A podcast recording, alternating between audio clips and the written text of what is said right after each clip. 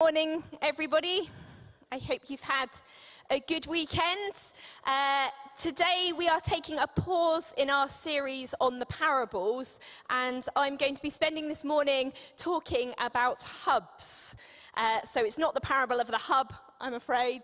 Um, so, could we have the first? Brilliant. That's really bright yellow. I was, uh, I've been given the colour yellow for hubs, which I was super excited about it was suggested that I wore entirely yellow this morning. Uh, I've just gone for the shoes as a nod to the yellow. So if you're new here this morning or you, you didn't make it to the evening event a couple of months ago, then I just want to quickly fill you in in what a hub will be. A hub is going to be the new name for our smaller communities that will launch in September 2023. They will replace connect groups and missional communities and pop up groups.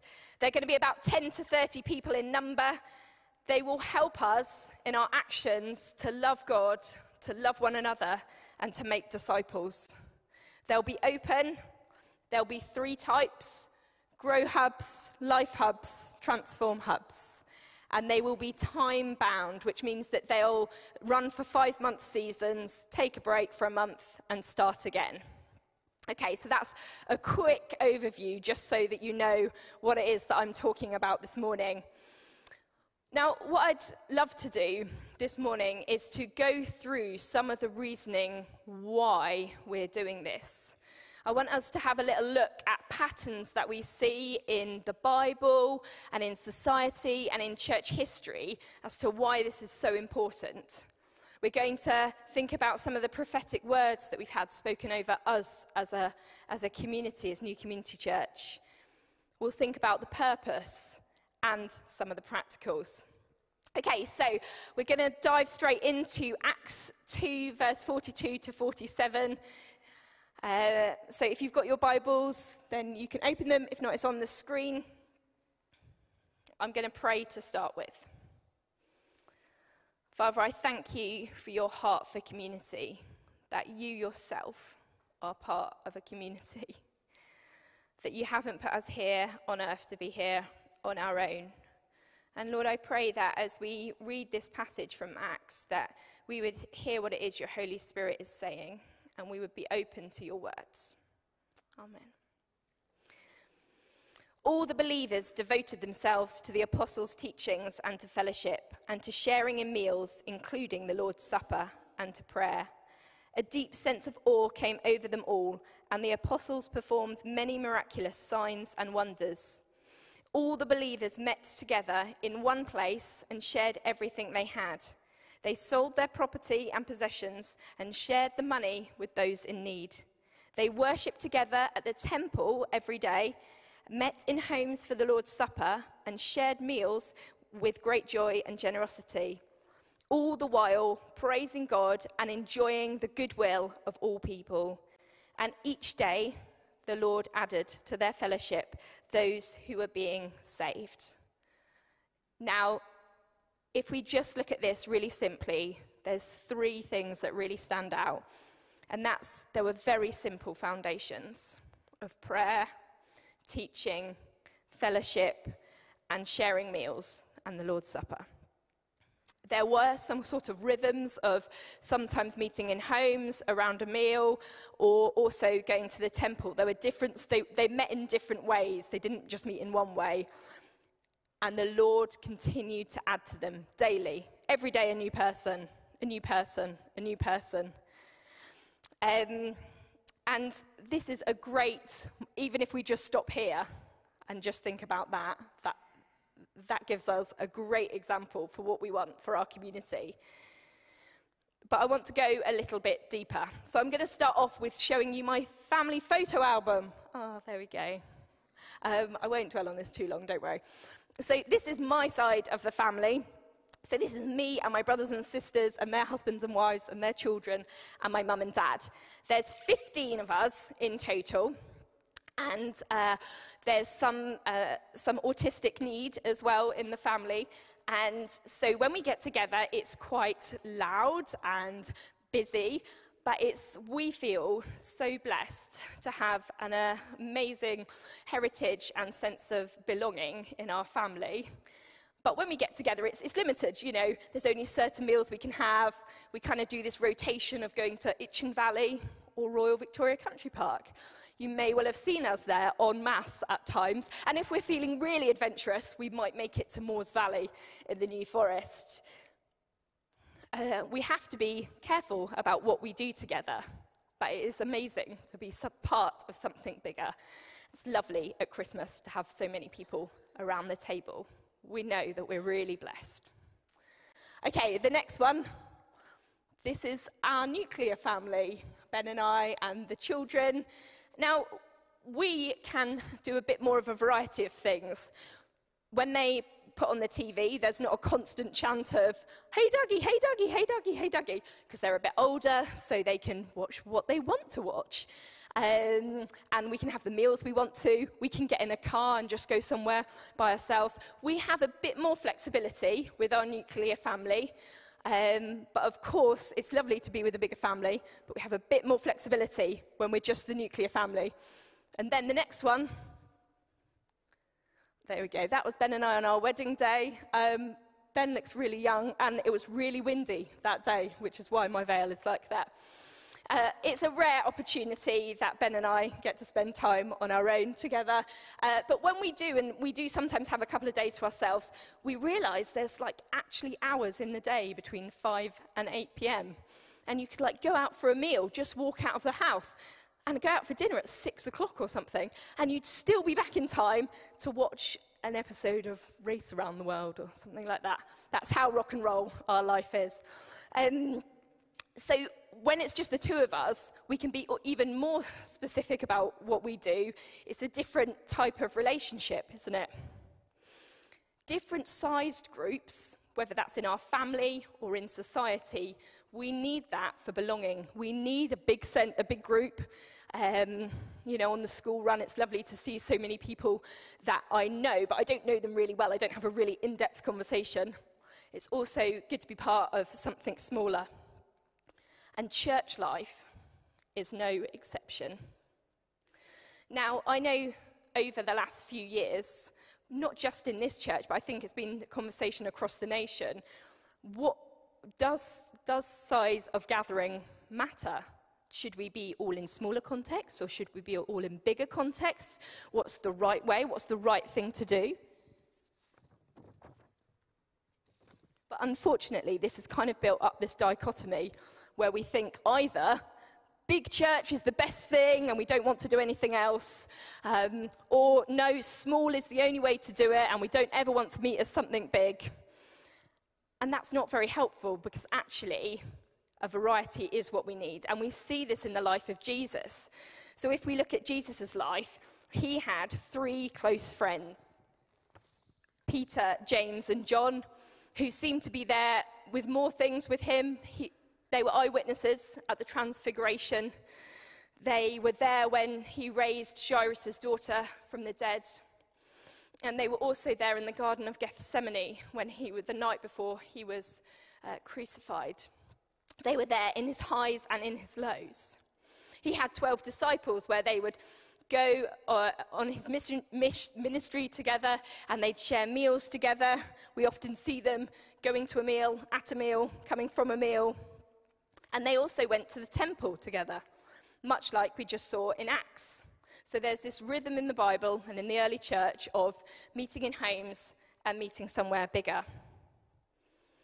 Now, this is also something that we see in, in history, in, in church history. So on the screen, uh, the next slide along. Hopefully. Yeah, brilliant. This is an image that is adapted from something that the Bible Society produced in the 70s. And it suggests that different sizes of gathering have different functions. So when we meet in a smaller context, there would be more personal intimacy. When we meet in a middle sized context, there's social fellowship. And when we gather as a bigger context, it's a place for worship. Now, Uh, Mike Breen and Bob Hopkins, who have done a lot of work on missional communities. They're part of the Anglican Church Planting Initiative. They were based in the church that we went to when we were in Sheffield. They say the problem is what's happened over time is we've tried to put all of these functions of church into one box.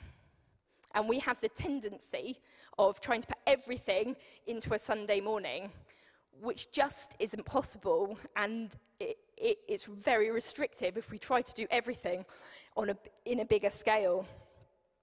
So I've got a picture next of lots of people.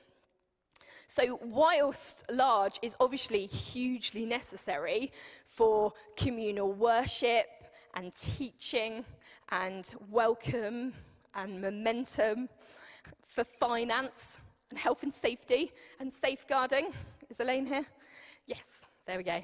Um, we, we need to belong to something bigger, but there are a limit. There is limits to a bigger group. So whilst Chris Romilly could perhaps cook for everybody here and we could have a lovely sit down meal, the majority of us couldn't do that and our homes wouldn't, wouldn't take 200 people. We need more than Sundays. So I just want to unpack a couple of different ways that we can do this. First of all, I got the three lonely people. There we go. They're very little. I tried to make them the same scale. Um, so we need a few people that we can walk alongside, where we can be vulnerable and accountable and challenged. In 2020, we launched pattern groups, which are groups of three or four people. They're single gender, they are closed, and they're formed, they're self formed. Or perhaps you have an accountability partner, or uh, a prayer triplet, or a mentor, or something like that, somewhere where we can be honest and open. And it feels all the time that there's some church personality in the church, in the, in the media, uh, where stuff is coming out about them. No matter who you are or what you do, we need people that we're honest and open accountable to.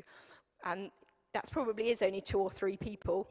So, so many people have said to me, what when I've talked about hubs, well, what about pattern groups? Pattern groups absolutely are still a thing, or maybe it's that you've got a mentor or an accountability partner.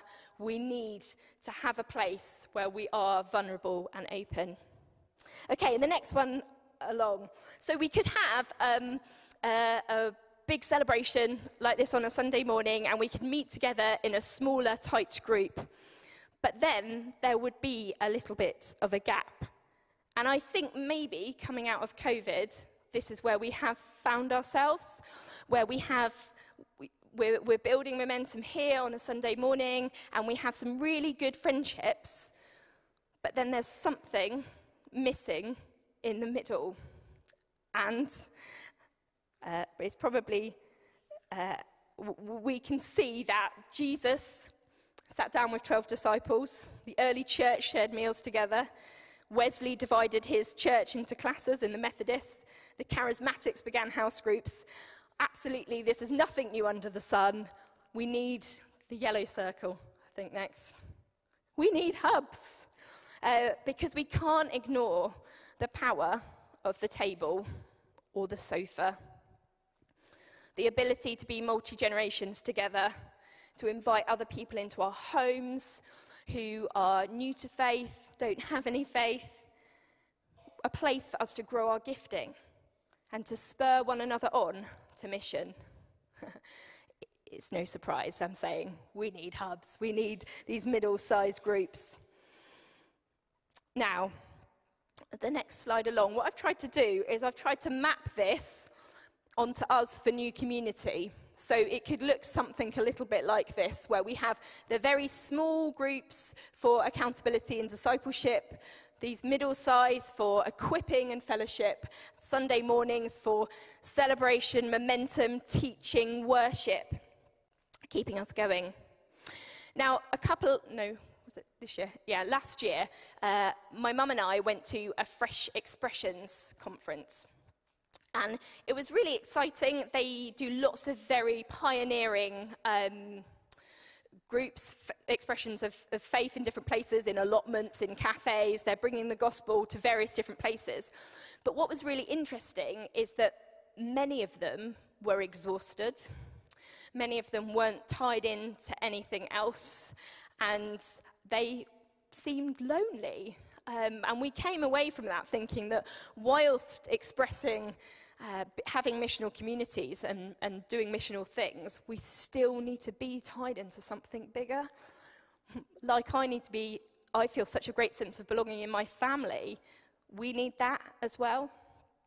Of course, the flip side of this is that we lean too heavily on a celebration and then we slightly confine where we can reach, who we can reach. So if you picture a long checkout queue, there we go, I think this was taken in COVID. Um, we've all been in that situation, right, where we're like, just open another checkout lane. Um, and so the response that supermarkets have obviously had over the last well, a few decades, a decade or two, is to open up different ways of people being able to shop. So now we can do click and collect, we can do online delivery, we can do self scan, and so we can get our shopping more, more efficiently. More people can go through, more people can access. And it's the same for us in church that the more different expressions we have and places where we can express faith and invite people into that, the more people are going to come to know Jesus. Because when we're in a smaller group, then we can be a bit more flexible. So we want to. We want to open more checkout lanes, let more people come through, let there not be a blockage of just having one expression, but have many expressions.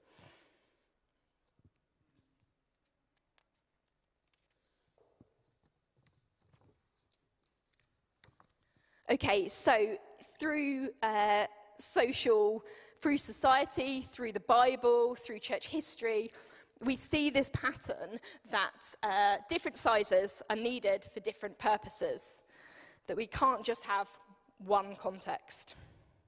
Now, what I'd like to do is for us to look at some of the prophetic words that we've had as a community. Now, there are quite a few, so I'm just going to focus on three this morning. Now, in the first, just after the first lockdown, Billy shared an image of an ancient Celtic monastic settlement. This was just, this was in July 2020. And he said, he felt like God said to him, I'm taking you back to the future. That this wasn't a new vision, but this was the same vision that God had breathed into us when we first began. And he described a community where belonging was around a common rule where there was a commitment to a vision and community, where there were common rhythms of worship and prayer and learning, with Christ at the centre, but a wide variety of expressions on the outside. So I know in the charismatic church, we can have the tendency of uh, having a prophetic word or a vision and running with that for a year or two and then dropping it. Uh, so, do I, uh, is, this, is this prophetic word still relevant? Yeah, I think it is. Because I look around and I see a community who are committed to our vision, who are committed to one another, who are committed to prayer and to worship, are passionate about bringing life and making disciples. Part of this prophecy was about rebuilding the walls where we are in our different areas, on our different front lines. And as I mentioned, I think we can still do work in that. We can still um, look where it is that God has placed us individually and start to open up spaces of hospitality there, on that place, so that we're opening out more checkout queues. Okay, so the next prophecy was from 2006, and this was one of a battleship with fishing vessels. And so the fishing vessels would go out and would uh, preach the gospel, would heal the sick, and then would bring people back into the battleship. And uh, there was this kind of idea of going out and coming back in, a similar idea of scattering and gathering, scattering and gathering. And then again in 2019, Theo was given an image of a hub with spokes where there was a gathered uh, church in the middle and then spokes. It's not coronavirus. Apparently, that's what it looks like. Sorry, I need a better image. Um, And there's lots of different uh, spokes on the outside, missional communities, family on mission, where they're out on the outskirts but also joint into the whole. Okay, so if we look at all of those three side by side, we can see that I think through patterns that we see in the Bible and in society, and also through the prophetic words that we've got, and there are more, um, that for us as New Community Church, we need to walk forward with this tension of being both gathered but also being scattered. And I think that that is, is a word that is over us. So, and, and I also think actually it's been really interesting meeting other people from other churches and Pioneer and other places. There are many churches in the country that are kind of grappling with the same thing at the moment. Like, yes, we want to be this place where we can build people up and have be, be, a place of worship and teaching, but also we want to be really missional in a variety of places and spaces. And how do we do this? And I think as a new community, we can do this. And it's something we need to try and walk over the next few years. And I do think there will be other churches doing the same, walking alongside us, walking the same walk. How do we be diverse and missional whilst also gathering at the same time? Okay, so why? What's the purpose of hubs? Well, if you've listened to my very short videos on super speed over the last three weeks, uh, we can, we're going to look at three reasons why we need hubs, and they're based on our action to love God, to love one another, and to go and make disciples. First of all, equipping. There's a passage in Colossians 16 that reads this. Let the message about Christ in all its richness fill your lives. Teach and counsel each other with all the wisdom he gives. Sing psalms and hymns and spiritual songs to God with thankful hearts. God wants us to equip one another. Uh, Liz and Alec had this really good image of what they do in their community. And it was a picture about how when we teach the Bible in a smaller community, we don't just have one person doing it, but actually everybody has something to, to bring. Each of us sees in part, and, that, and that's what we need. We need smaller contexts for us to be able to equip one another, to practice our spiritual gifting, to pray and to teach and help us grow in our relationship with God. We want to love one another, to show hospitality. Romans 12 is a great passage for this. I've just picked out a few verses here. So in Christ, we, though many, form one body, and each member belongs to all the others. Be devoted to one another in love. Honor one another above yourselves. Share with the Lord's people who are in need. Practice hospitality. As I said earlier, you might be able to fit 10 people around your table or have a bring and share tea for 20 people. You probably can't fit 200 around your table. If we want to open our homes and create places of belonging, we need to do that in, in smaller groups. We need that. Okay, the next one. We are commanded to go and make disciples. We are family on mission together. Acts 4 is a great example of this. Or the whole of Acts is a great example of being family on mission together. Um, Acts 4, Peter and John have just been before the council because they've been uh, displaying signs and wonders. They've been telling people about Jesus and what he's done. And so they kind of are in a bit of a trouble. And it reads like this on their release, Peter and John went back to their own people and reported all that the chief priests and elders had said to them. When they heard this, they raised their voices together in prayer to God. After they prayed, the place where they were meeting was shaken, and they were all filled with the Holy Spirit and spoke the word of God boldly. When something's gone wrong, what they do is they go back to their community of people and they ask for prayer and then they go again. They needed their friends to be able to be spurred on. And It's been a really beautiful example of family on mission over the last few weeks with going into uh, the Bitterne Park Secondary CU. So I think I kind of, Emily and I were floating the idea around, and she had contact with one of the teachers. So she was emailing one of the teachers, and then I was talking to other youth workers about how I could possibly do a CU. And and then we didn't get contact with his teacher, so I sent Verity, poor year seven, in with a letter to this teacher.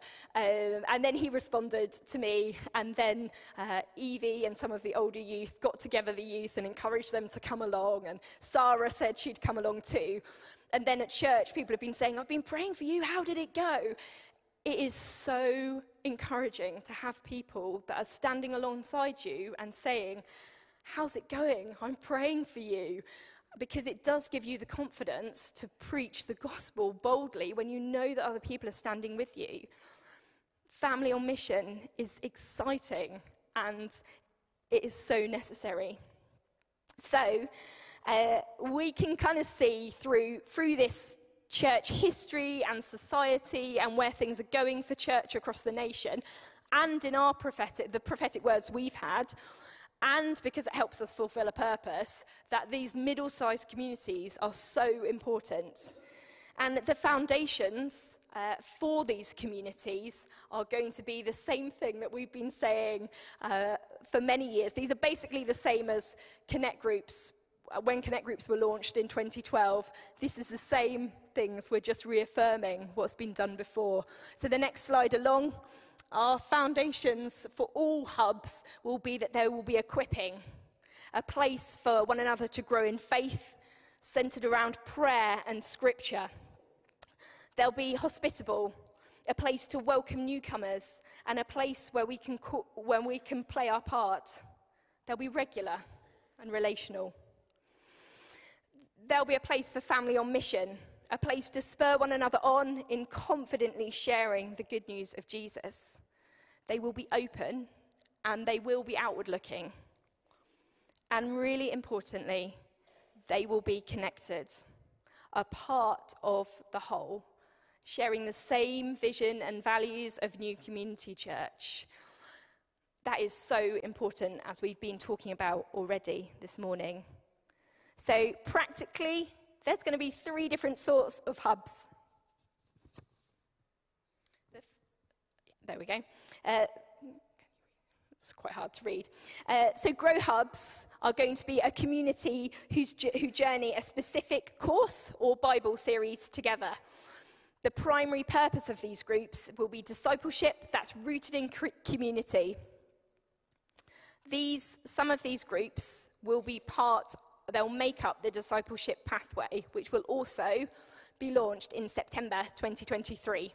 And so this is going to include uh, courses like the prayer course, the Bible course, emotionally healthy spirituality, those sorts of things. Secondly, life hubs. This is for a community of missionaries. Who feels like they're a missionary? um, I don't ever put my hand up to questions like that, so I forgive you if you um, didn't put your hand up. We are all missionaries wherever you are. If you're a carer in the home, if you're out on your, if you in your neighborhood, in your workplace, wherever you are, you are bringing the good news of Jesus. We are all missionaries. And so we're going to have these groups that are going to support us on our individual front lines. This will be done through devotion to prayer and scripture and fellowship. Examples of this would be, for example, the under fives group and families, or currently the Bauer and Chart group. Thirdly, transform hubs.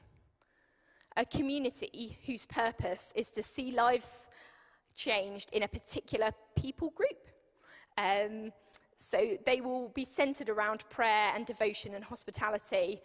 And the aim will be to make new disciples of Jesus amongst that particular people group. So, for examples of this, would be the Bitterne Park group, Sholing, the internationals, people whose heart are particularly to reach a particular people group.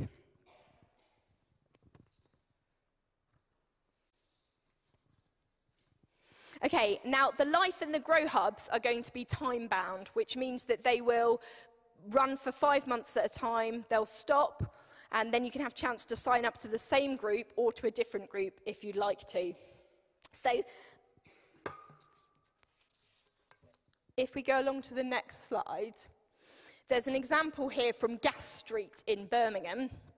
And when we launch our hubs in September, this is what ours will look a little bit like. And so you can see, if you look really closely, they've got blue circles around some, green around some, and red around others. They also have different types of groups, so you could look on Church Suite and see, and then you could click on one. So if we go to the next slide along, and then it would tell you a little bit about the group, how you can sign up.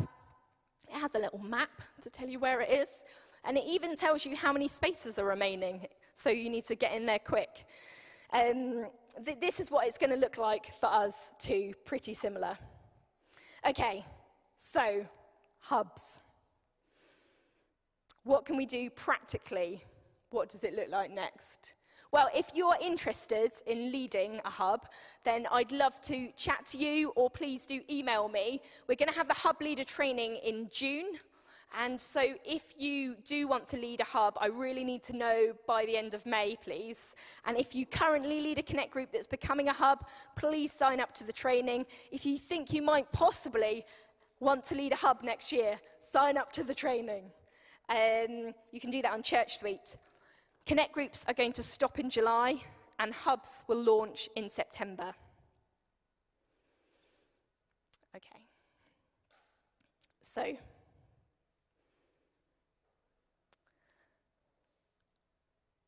I think hubs are really key for us as we move forward. And maybe you're sat there thinking, this isn't for me. I already do loads of stuff, and so I can't possibly do that. I'd like us to try and look at what we're doing in a different way. It doesn't have to be Wednesday night at 8 o'clock. It can be, that's good, but it doesn't have to be. There are all, uh, there, there could well be things that you're already doing that are really close to being a hub. Maybe you love having people over for lunch on a Sunday. Maybe that could become your hub where you do that each week and invite others in. Maybe you enjoy climbing. Start a climbing hub. Reach people that are climbing for Jesus. Maybe you're already serving through food banks or English lessons or outreach, or maybe you're doing the outreach in the park. Perhaps your community is ripe for forming a hub. God has placed every one of us here somewhere, and it's somewhere that He hasn't placed me. And wherever you are, they probably need a new checkout queue opening. You probably know how to reach those people far better than I do. You're bringing the presence of Jesus wherever you are. That's my heart for our young people in the CU. That they'd know that when they're in school, even if it's tough, they are a dwelling place of God. You're a dwelling place wherever you go. Could you be hospitable and welcome others into that space? Create a space where people can get to know Jesus, who he is, his heart for them. Being a smaller unit just means we're more flexible and more adaptable to what the Holy Spirit is saying. It's so crucial. So I wonder what God is saying to you this morning. Maybe it's some of the stuff that I said earlier about accountability, and it might be that you need an accountable friendship. Or maybe you've not been part of a connect group or a hub for a while, and it's something you need to open up to again. Or maybe you haven't been so plugged in here on a Sunday morning and you want to play your part, serve on a team, get involved. I wonder if there's a place of hospitality that you have in your life where your checkout lanes are. And finally, and I wonder if this is the case for most of us, Are you already actually doing some of this? And it just takes a little bit of reimagining, or maybe a friend to give you a nudge and say, You're actually pretty much doing that. You just need to change that. Let's open up to see what God is doing in our places and spaces and how we can develop community there. If you're not sure and you've got questions, I'd love to talk to you and talk through what this could look like for you. I've also printed out a flyer here, um, and Rachel and John have got those on the welcome desk at the back. So do please go and grab one of those. If you are on Facebook, it should also have come up on Facebook around about now. So if you don't need the paper copy, you can have it on your phone. Right, I'd love to pray for us now before we finish. Father, I thank you for the journey that you've taken us on as a church. I thank you that each one of us sees in part what it is that you're doing. And Lord, I thank you for the words that have been spoken over us prophetically as a church. We want to be a church that follows your voice and listens to your heart. We want to know that we belong to this amazing church family, but also be flexible and adaptable enough to know how we can build community in our own communities and on our own front lines. If we're struggling, Lord God, to see what it is that you're doing, I pray that you would open our eyes, awaken us, make us more sensitive to your Holy Spirit. Put people around us that will nudge us and encourage us. Thank you, Lord, for this amazing church family, for the heritage, and for the commitment to you. Thank you, Lord, for all you're doing. Amen.